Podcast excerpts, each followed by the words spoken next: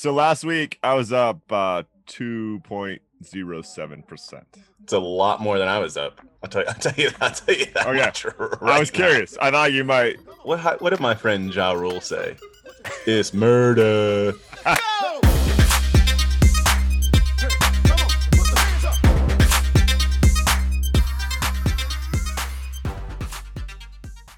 This podcast contains the arguably witty banter of two friends, Skippy and Dougals, that like to debate about investing.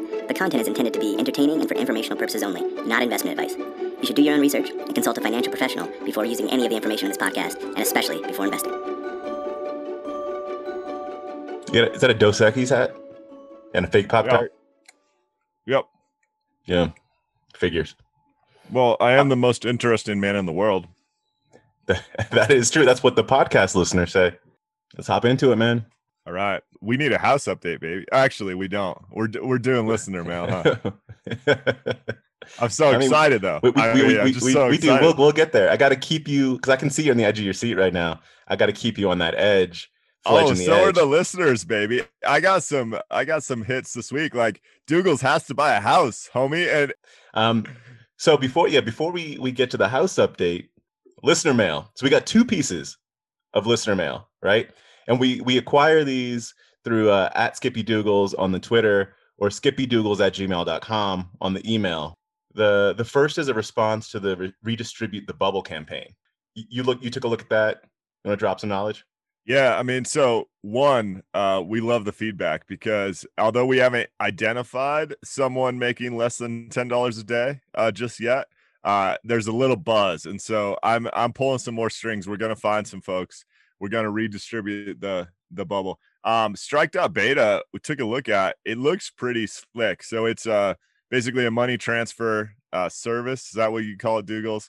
Five seconds, send money to anyone you want. Yep. It looks like it's early in development from what I could tell, and maybe the listeners can hit us with some more knowledge. But right now, I think it's only USD to USD. So when we find our buddies in Nepal or wherever, we'll probably use a different service. But I love that it was sent our way because I'm going to keep a close eye on it. It's basically leveraging blockchain technology to send money, and uh, there's something there, man. It's going to take off. I just don't know which service is going to ultimately rule the day.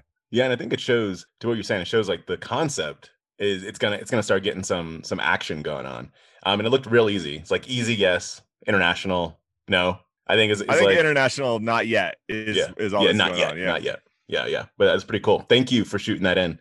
And the second thing we got was something about the Coinbase IPO that I was not privy to. I Ooh, personally was can't not privy to. So apparently, our boy, our boy from back in the DZ, was an investor in Coinbase when it was at a 143 million dollar valuation in 2013. Do you know who this, this is? Chamath? Nah, nah. It was written. Illmatic. Nas? Nas. Nas was an investor in Coinbase uh, eight years ago at 143 million dollar valuation. Don't know how much he put into that thing, right? But uh, but it's it's worth a heck of a lot more now uh, than it was then. Even if even if he took on a little bit of a dilution there. Apparently, and I was taking a look. Nas has some other investments. Like he was an investor in Casper, Dropbox, Genius, Lyft, PillPack, Pluto, Ring. He is not playing around, uh, my boy Nas. It got me uh, got me thinking just more about the whole like how much celebrities, whether it's uh, rappers, sports stars, actors, etc. Ashton, my boy Ashton, um, Yeah. you know, getting involved in, in investments. But it's crazy. Yeah, Nas Nas hopped in. I mean, that's good because he is the official Queensbridge rapper of the Skippy Dougals show. So that he is the um, official. I can't I can't believe I missed that actually because I I knew Nas's holdings. What was I thinking? That's a 13F that I follow closely, man. Yeah, you- you're all about Klarman, Burry, and Nas. Yeah, thanks for the listener mail. Keep sending in uh, Twitter at Skippy Dougals or skippydougals at gmail.com, whatever Flotus is your Botus is. Yeah, and keep us coming. We're we're gonna find some folks to redistribute the wealth. So uh hit up a friend who has a friend who did some some work with a international organization that might have some contact. We're gonna find them. So uh keep that feedback coming. I got a few hot leads, but nothing yet. All right. So, what's the question of the week? Oh, everyone wants to know about Dougal's house. That's all there is. That's it. Yes. I, was- I was hitting on those happy drinks, not the sad drinks, the happy drinks. All right. So here's how here's how I recall. This is not necessarily facts. I recall you like basically threw the kitchen sink and some Dogecoin and a Pixar movie and everything else. Like at any point after this offer is accepted, did you have a, a momentary uh spot of regret thinking like I threw too much at this? No, Leroy Jenkins, man. Y'all can plan all you want. I'm going, I'm going straight in. And they said You're an idiot, was. Leroy. yeah, exactly. No, but, but um, we're so excited. We're so excited. So we uh, we're gonna be moving in like end of the month, and uh, it's gonna be hotness, man. I'm real glad you, you got me in that forced savings game. I'm dude, I'm super happy for you guys. Uh just just that you're happy. Like let's let's throw the financial piece aside for a second. Like that that's super awesome. I'm so excited.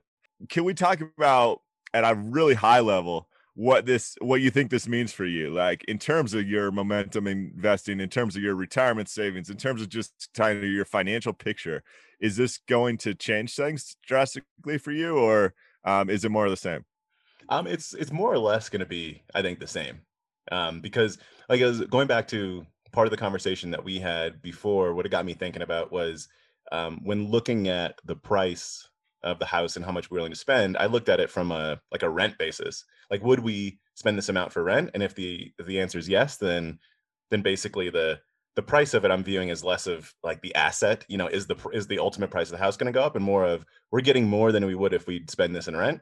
And it's like yeah. it's well within like our general rent means, so we can still you know save, invest, all that stuff is like it's still golden. Um, it did, as we talked about before. I got the whole like you know cash outlay uncomfortability yes. like aspect of it it did it, it did hurt me a little bit the good news was though here here was the good news so you one might see this as bad news but i'm gonna i'm gonna put it as good news here the good news was that a lot of our portfolio got cranked this week. Like it got like not not Cathie Wood cranked. Like her portfolio just got like nonsense. Like she's in bear market territory down 25% but yeah. it got hit right? Like a, a few points. And so it was at a time where my brain might be saying like i could be putting this cash into the market right i'm putting the cash into something else so it's just kind of not that that really mattered in the end i mean we're just going to buy the house anyway we're, we're feeling i good. mean back really like weeks ago though we did have some debate about how much cash you put down and if it might make sense to take on some mortgage insurance to have more cash in uh in no the choice. market, all those things. What you no choice, no choice. No. It reminded me of back when um I would I would be playing poker at Lucky Chances in the Bay Area, and I'd make some the right bet to get someone off their hand. Yeah. And the guy would shake his head at me, throw his chips in, and go, "No choice, no choice." This market gave me no choice. Like you, you, we, you, in, the, in this market that we're in right now, you cannot go in and be like, "I'm just going to put 10%, 15% down." no, like it, it, it like it, that's not gonna. Homie, don't play that. Um, it's just not gonna work out. So basically, I mean, the, the market dictated all of that. I did the calculations though. Like I actually, I built out a model, like we talked about, looked at what uh, what PMI is, not high. Like so, it yeah. mathematically would have worked out to not have put as much down. Like it would have made more sense. But we mentioned that to the realtor like near the beginning, and he was like, "That's like real cute." What you're talking yeah, about right now, but it's not going to fly. Yeah. Yeah. And then it's as, as one more potential disqualifying factor with the offer. Yeah, I got you. Exactly. All right. Well, when, hey, that's when you're in the market making Pixar movies, like you can't you can't be trying to skimp out on the on the. Yeah, I can make like a few more bucks over here over the next ten years. yeah. So, so so we're happy. I uh I saw this paper that I thought was pretty interesting on on housing. That I if I I'll just give like a high level yeah, too. But did you have something else you wanted to no creep to? Yeah. Transition. Um, so there's this Harvard paper which I'm only going to spend about a minute on it. And only I probably want to go like real, real deep on it. But there was this 150 page uh, paper that some folks from Harvard put together. The actual title of the paper, if you want to go look it up, is House Price Contagion and US City Migration Networks. It's 148 pages. I'm actually in full if I want to be accurate. So if you want to go check that out, check it out. But there's a readable version that's called Do Workers Fleeing House Price Growth Take the Boom with Them as They Go? And I'll give you kind of the nuggets so you can know whether or not you you want to read it. But basically, what it was looking at, and part of this is kind of obvious, but I think the math go forward for economists could be interesting. But part of what it's basically about is saying there are certain cities in the U.S. that are are pretty closely tied together um, and correlated. And so what happens is, like, for example, if you say the demographics of this city, the education profiles of this city, the temperatures of this city, like that kind of thing, are very similar to this other city, that if the first city becomes too expensive, naturally people will go to the other city.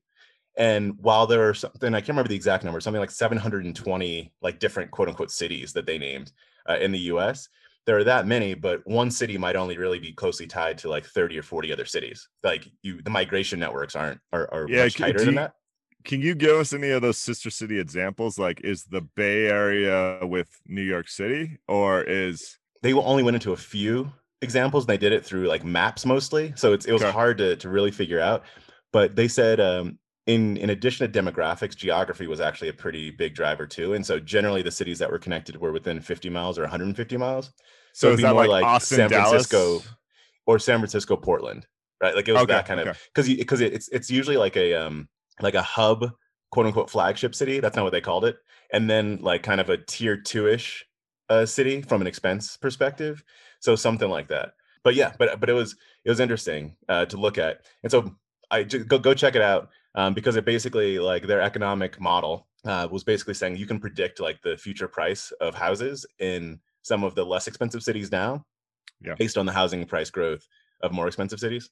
So if you're into it, go into it. House price contagion and U.S. city migration networks. What a sexy title. Harvard. What a sexy school. Go Harvard is not out. a sexy school. I know, and it's not a sexy title, I mean, but I was, yeah. I was, I was trying to. I was nerded out in this thing, and I was like, no one else is going to care, but I got to talk about it, especially during this housing situation. So. Yeah, speaking of things no one else will care about, right? This week, I don't even know what happened to me, and I'm kind of proud of it, and I'm kind of ashamed of it. But I was going through investing podcasts and like looking at the top ones and being like, I don't listen don't to any me. of this. Don't even tell me what you're about. And, and, so I just I just grabbed numero uno on the iTunes app and I just threw it in the CD deck and uh I was jamming. You know what I was jamming to? Well, you put that in the eight track? Yeah, yeah. I listened to the Ramsey the Ramsey show this week for the very like first Dave? time. Have you ever done? Yeah, like oh god, like once I you go there, you never go back. Dude, I listened to like eight hours of content. I was like addicted to this thing. You and love then, that stuff? No, uh, so I don't love it, but it's kind of like a slow Russian car wreck. Like I I loved parts of it and I hated parts of it. And I gotta tell you, I was uh I was just completely taken by this. It is amazing. Have you ever spent an hour with with Mr. Dave Ramsey? He and I have spent some time together. Okay. It's it's um, a it's binge worthy. Cringeworthy and binge worthy. Cringeworthy and binge worthy. So first of all, let me just say, uh, lots of solid principles there, and I'm gonna make some jokes here, but like hey, if you're following the 10 step plan or whatever it is, the baby steps, uh, by all means, super cool stuff. I was blown away as a first listen. And I definitely have some friends and family that have done Financial Peace University and everything else. And again, lots of positives there. I was blown away, I think, by almost like this kind of cult like mentality. That's the wrong way to say it, but people calling up going, here's my situation. Here's all my personal financial details. Like, this is how much I make. This is how what this is this. This is my drug problem. This is whatever. like, yeah. And and them then them giving like a two minute answer and the, the, these individuals being like perfect not questioning a word i would go do exactly that like i was i was amazed and kind of captivated by that whole thing man they this guy called up this guy he's like hey i have a 100k left on my house i'm simplifying here and my interest rate is 2.5% and i have a 100k in equities like making around 10% a year. Like, what should I do? And it was no brainer, instantaneous. You pay off the house. You pay off the house. Like, that's baby step, whatever. And I'm going, Interesting. Really? Uh, so I understand it's all about getting debt free, getting that monkey off your back, etc. But I just feel like this example became one of so little thought that I was I was almost disappointed in the advice a little bit because I think it's way more nuanced than that. I think you can make a very strong argument that hey, you have a hundred K sitting around, pay off that house, the the free there's all these non-financial things that come with being 100% out of debt. Like do do you follow that Dougal? So I'm not saying this is yeah. just a numbers game, but the way they're talking about it, man, if if I had a hundred K in a CD paying four percent a year, I know those aren't current rates, and I had a mortgage at two percent a year, all I have to do is sit on that for 30 years and I make more money, right? You know, like I guess I was just a little taken by that. I'm curious if you have any thoughts where you just purchased a house and you're going through all these things of like how much debt do I take on? Now, in your case, maybe the market dictated, but I guess I was just surprised at how little nuance and kind of high level or detailed thought there seemed to be in this 10 step program. Like you do this regardless of if it makes financial sense or not. But that's why I was uh I was clowning on um on Dave Ramsey, not not because of the the advice or any, any of that stuff. It's just like the the level of simplicity and lack of nuance that it ends up having. I think because he has to generalize for the most part um, for an audience, like the safest bet. And I think if, if you're if you're looking at this from what's the safest bet, like generally, then you want to do that because I assume what the uh, not the math, but the like psychology of it ends up being is you never know what your future situation is going to be. And if you end up like losing your job, blah, blah, blah, blah, blah, blah, blah, it's better for you just not to have debt. Like you, for you not to have forced payments, right? Is probably like what, what the psychology is, but the math doesn't work out. If you feel secure in your future income streams, mm-hmm. Then, then I would, I would probably have some, some semblance of like, uh, I don't know, balance. I think there, like maybe sell some, pay off some of the house or something like that. But the math doesn't quite work out.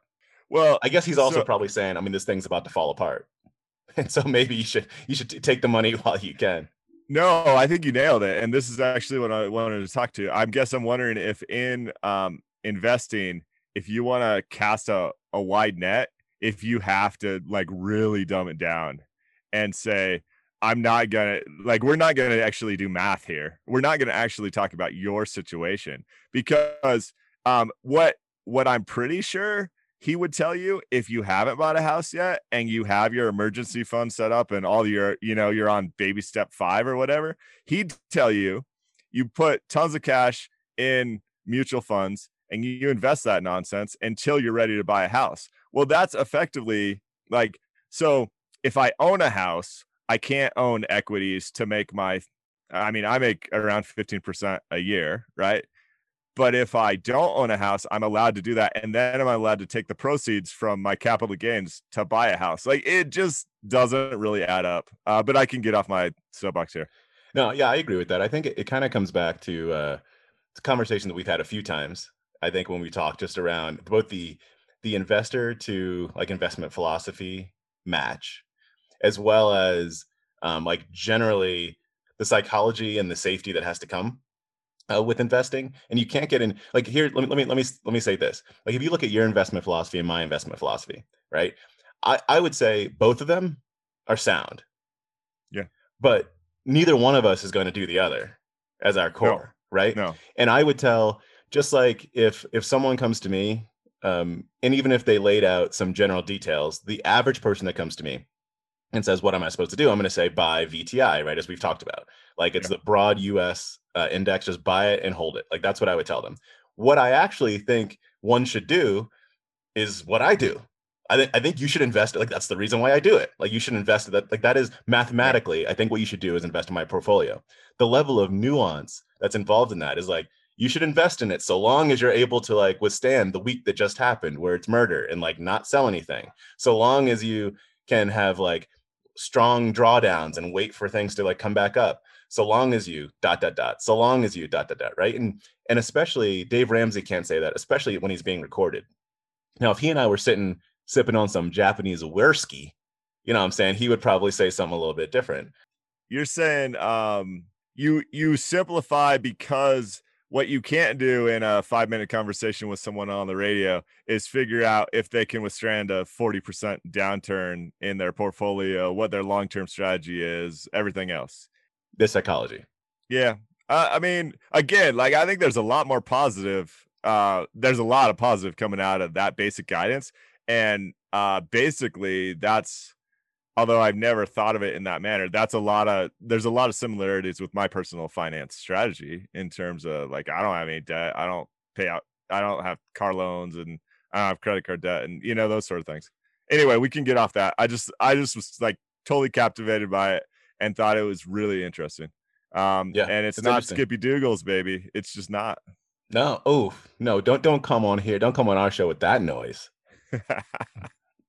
what, what, you got in the fishbowl over there? Well, uh, let's. You talked about investment strategy. I mean, let's just go for that. You you don't know it yet, but if you own any momentum funds, I think yours is all home baked.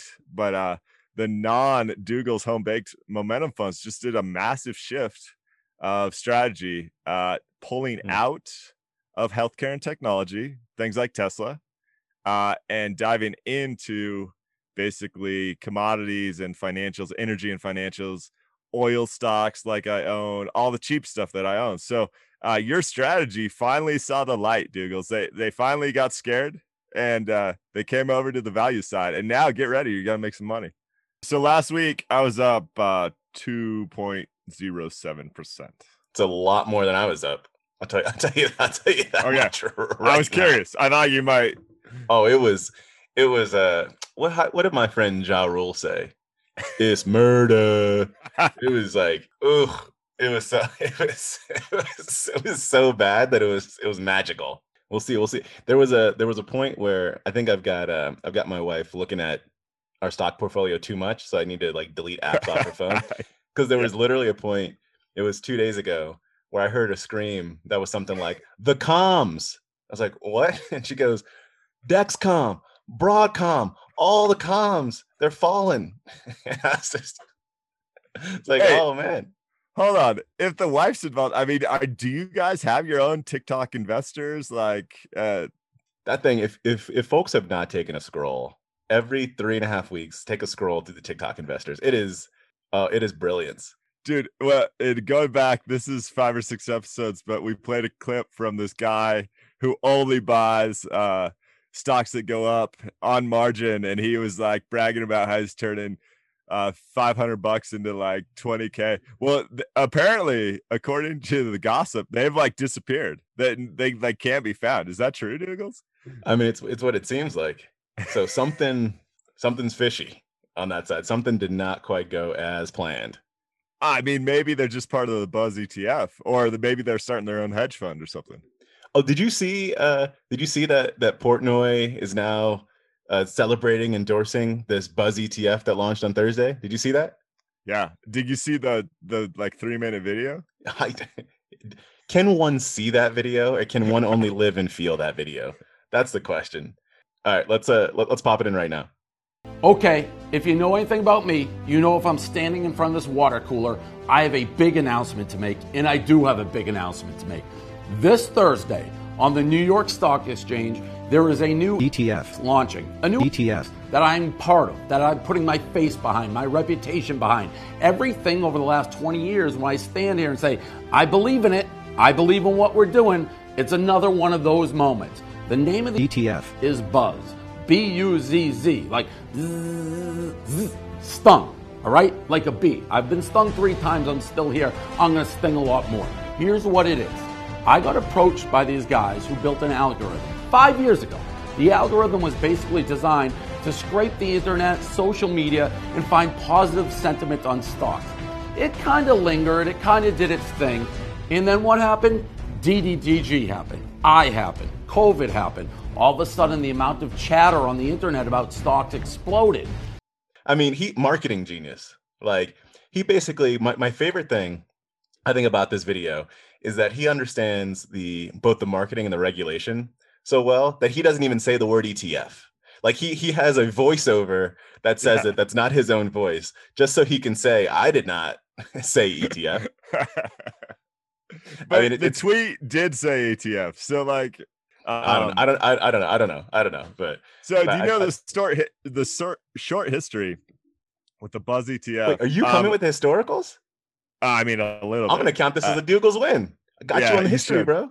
So this, uh the main guy behind this algorithm actually had a Buzz ETF. I think in 2013. Uh, beat the streets, did everything else. I'll try to find his name because he's he's it seems like a good dude. Um, and to be honest, when I was in business school in 2011, I was pitching this idea. Um, I just am a loser who didn't get my act together, right? Like, were you really? yeah. So I knew um, in the early days of Twitter uh, that there was something going on. Not necessarily, you know, this is not a value strategy by anything, but I knew there should be some way to capture what people are effectively saying in a way that can be digitized rather than what people are saying in face-to-face conversations that you never had an eye to and uh bring some some investment methodology to that right yeah yeah makes so sense. This dude uh i think i actually think the algorithm started in uh, like 2012 2013 he had an etf that was buz just one z and ran its course um never really took off as desired.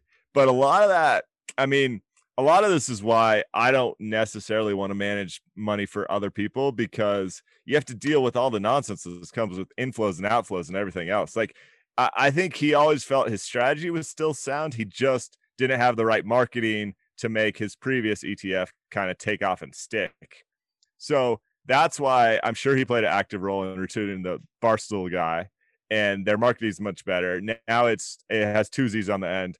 Um, and that, that's the, that's speak, the big innovation, people.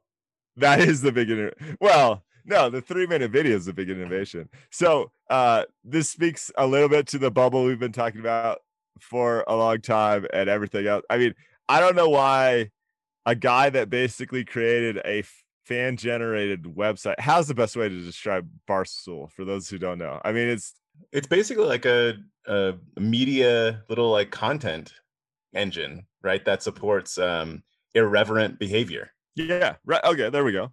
So I don't know how that guy became some investment sage who. I mean, because anyone, just... anyone, anyone uh, that has a social media account and some some wit is an investment stage. Oh, you know great I mean? point. Yeah, well, and he is marketing to the right audience. So if if your people love sports gambling, then I think you can sell so-called investing, I'd call it speculating, as like uh, it's safer than sports gambling in my eyes, right? So that's the perfect audience to sell it to.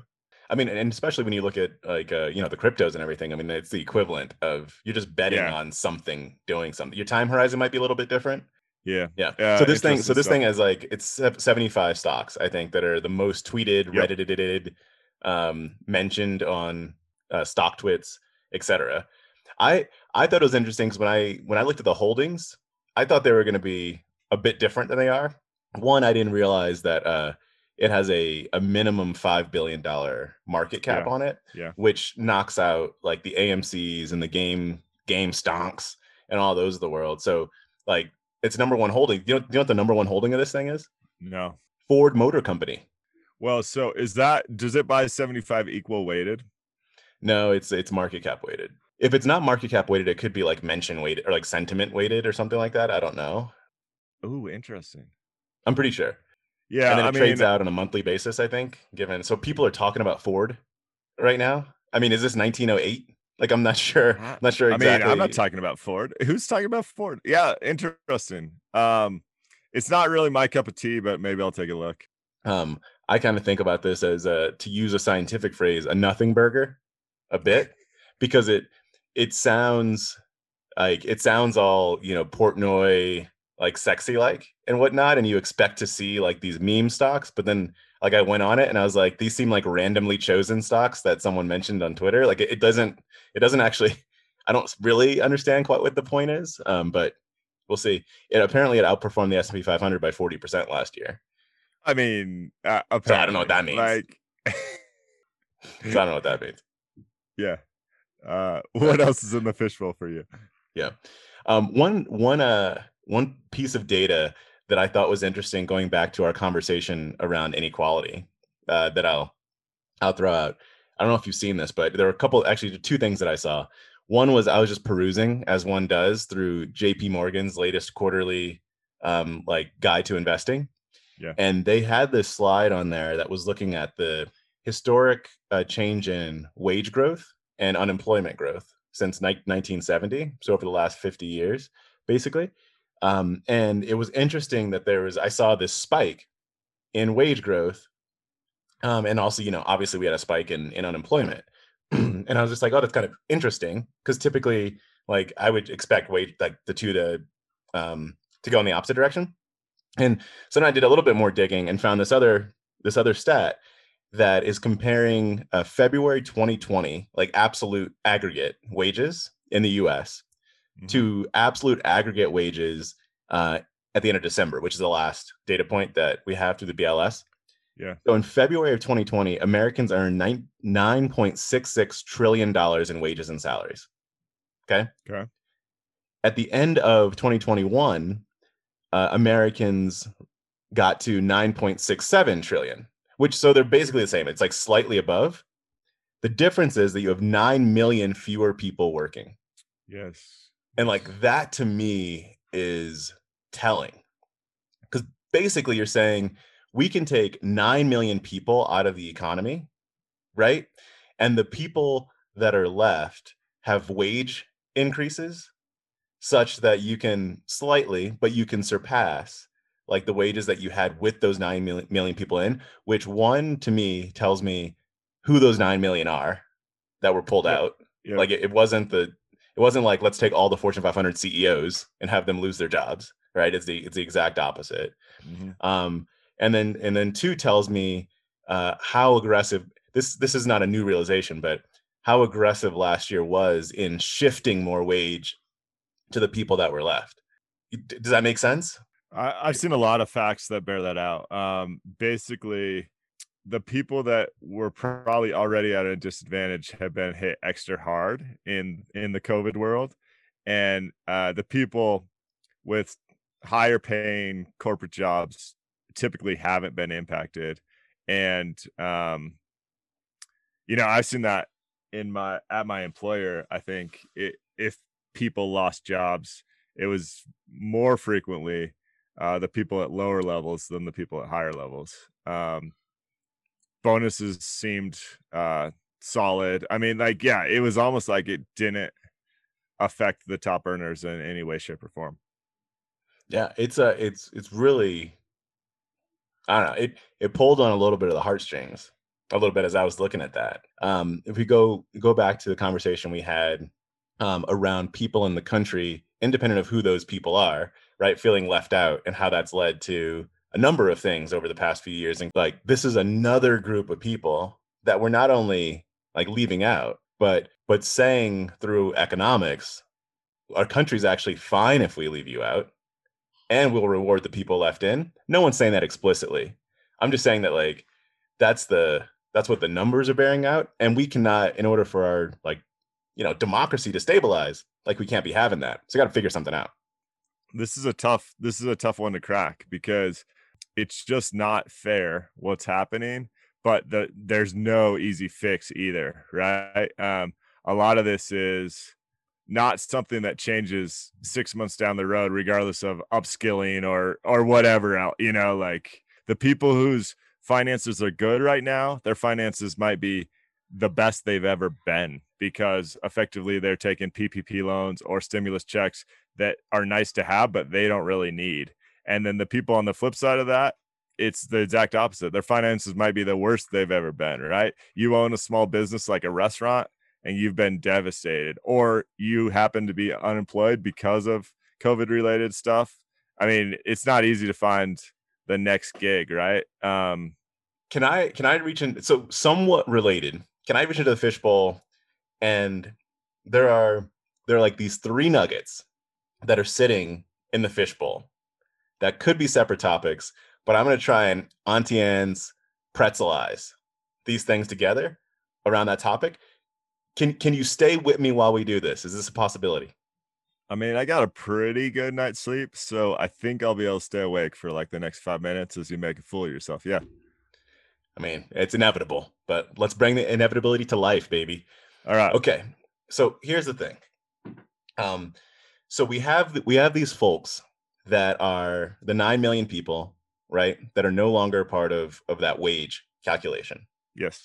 We've had the conversations about how um, more people, going back to to your boy Chamath, how more people uh, we need to get more people to participate in the capital markets, right? Let's make R is greater than G applicable for all, right? Yeah.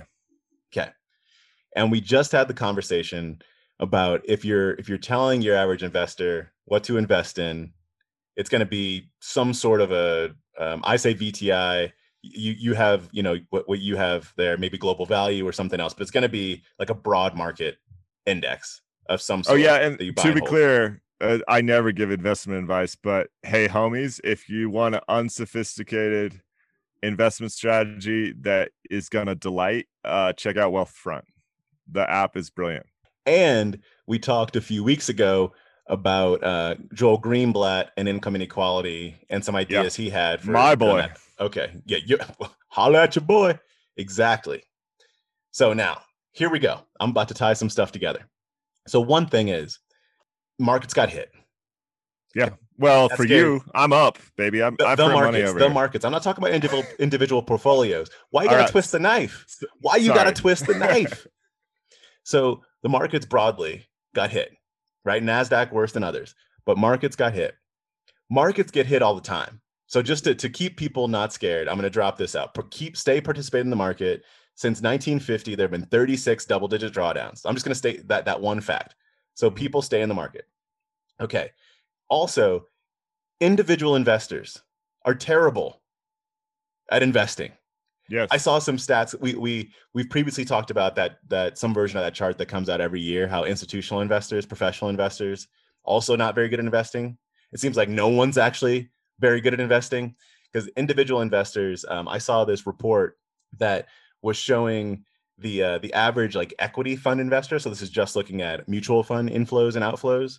But Yeah. if you look at it on through 2019, it looks like on average about four to five percent is how much the average uh, individual investor is lagging like the s&p 500 and that's yeah, basically let me just- let me jump in. Is this the Dalbar study? it is Okay, so so caveat. There's a lot. Of, there's a lot of hot noise with uh, people, really smart people like Jason Zweig at the uh, Wall Street Journal, questioning that. But but I don't. I the general premise. I mean, so we won't get into the fa- actual exactly. details, but the general premise is true. People aren't great at picking individual stocks. The large It- it- majority of people. if, if nothing else i love hot noise so Yeah, yeah. let, let's just go with that methodology is what it is and this is just looking it's not even looking at individual stocks it's looking at um at at funds the the basis that they have is basically that uh, folks get in at, at the wrong times and get out at the wrong times is why Oh yeah, it's the Yep. it's the buy high sell low stuff. yeah, exactly yeah. exactly but anyway so let's just let's just take it as directional fact that folks cannot invest for themselves here's where here's where my craziness comes into play and this is this is off the top of the kilters so bear with it i saw in the last couple weeks there was something submitted to congress on the house side that said they want to block individual members of congress from buying individual investments right you see this No, you didn't see this I'm laughing though. No. Okay. So basically, there was, there was a bill put out because people on both sides of the aisle, going from like uh, Kelly Loeffler to uh, Nancy Pelosi to whoever, number 369, right, on the House of Representatives, they've, you know, over the last forever, have basically, there are things that come out that say, like, you're trading Tesla and you're making millions of dollars and you're trading, right? So there was this bill that was put out that said, if you are in Congress, you are no longer allowed to buy individual investments, right? When I first saw this, when I first saw this, I was like, I could see where there's a conflict of interest. Like maybe that makes sense. And then I kind of put it aside. What I'm thinking now, though, could be interesting. Bear with me. I know you're, you're trying to say something double Dutch. I see you, but bear with me for one moment. One thought I just had that could potentially tie together let's get more people participating in the overall market. Individuals can't pick their own stuff. So likely you should be investing in broad markets. Is what if you tax the Congress people differently? Allow them to invest in individual individual stocks, but you tax it differently such that the excess tax that would come from their their sales would then be used to fund broad market indices for people that are not invested in the overall stock market. Are you I, are you following me or am I am I going if I'm SpongeBob SquarePants or Dougals Crazy Pants, where where do you think I am on that spectrum? All right. Well, I think I missed one premise. I mean, not allowing people to buy individual stocks is is a stupid idea. But let's put that aside for a second. Well, hold on. we- we Uh, shouldn't. Let's come back. Let's come back to it though. Let's come back to it. Okay, let's come back to it. You're talking 600 people total. Roughly. So these that there's some people of money there, and there's some people that are pretty average Joe folks, right? Uh, tax rates on about 600 folks, unless they're the wealthiest 600 folks in the U.S., aren't really moving the needle to shift some funds downstream. If that's what you're going for, that's my main challenge to your premise here. What, so you're bringing math into this? Unfortunately, I'm trying to bring aspiration. No, could you imagine people on both ends of the spectrum like just being so upset? Like, oh, I can't believe I'm giving $10 to this person who could really use it over here. Like the injustice of taxing me that way. Can't you this there's no way this would ever work. But yeah, I, I was I tell you what, man. I saw I'm gonna be honest. I saw glory. I dusted off my soapbox. I jumped on it and I was vulnerable for a moment. Oh, and I I didn't give you a soft landing there, did I? That's soft landing. no, that's right though. That that that, that, make, that makes a lot of sense. That makes a lot of sense. I mean, if you go back to the Greenblatt stuff from his common sense book, just it's it's a, along the same lines, right? Like just let people who have money to burn invest above current tax uh, caps and take a tax percentage on that that's a little higher than average but would still be a win-win for all parties involved. Throw some of that cash back downstream. I mean, I just love the win-win-win scenarios in business, in life, and everything else. Yeah, you, you yeah. called it nonsense, and it was nonsense. But I try I tried to go there. I hear you. Yeah. I hear you. Can we can we skirt back to the uh the individual investment ban and uh and your your calling out of that? Yeah, please. I mean, so so I just get so frustrated. I was listening to a podcast with uh Jim O'Shaughnessy and Jamie uh, Catherwood, I think is how it's pronounced, um, the finance history guy. And O'Shaughnessy was so fired up. This is actually from a couple years back when uh, this is Papa O'Shaughnessy, right? Papa, yeah. Uh, when people were all hot against buybacks, and so they they oh, did yeah. all this stuff about buybacks have been going on since uh, 1604 in the Netherlands and everything else. You know, like basically people get so lost in the fact that owning a share of a company is owning a business. No one would tell you that there should be restrictions on starting a small business out of your garage. Like no one on any side of the political aisle would tell you that, right? What the they IRS also might, or, or zone, zone regulators. oh, there you go with your logic. Uh, no one would tell you when you start that small business and it starts to take off and you have five grand from Uncle Joe that you can't be smart about how you pay Uncle Joe back or when Uncle Joe, you know, like it it's all the same thing. It's just on a much larger scale. So I don't understand why there's this hatred or fear or whatever with allowing people to own businesses they choose and allowing those businesses to redistribute capital in a way that makes sense. It's, it's, it's conflict of interest. If if you're voting if you're voting on laws that can uh, influence your investments, they're saying oh. you should not be allowed to to like if uh if I'm gonna say I'm gonna put you know my ten million dollars into Tesla, and then next week I'm gonna vote yes on a bill that gives tax subsidies to companies that create electric batteries, right? Yeah, like that, that's that's where it's saying you should not be allowed to buy Tesla.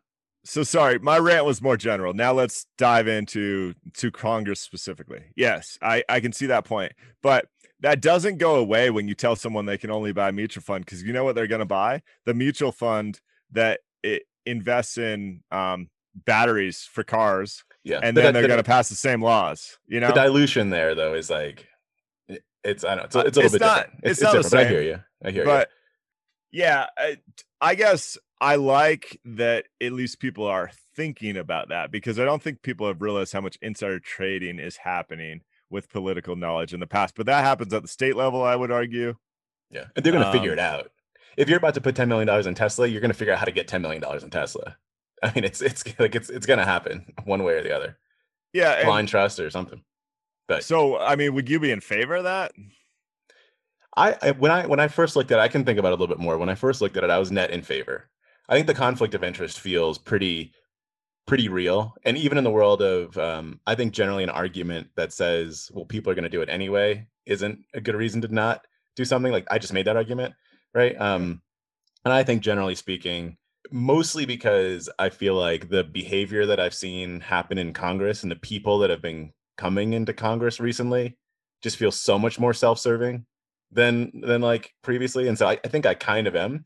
I don't know if it's like a perma law right? But it feels like a correction that might be necessary now.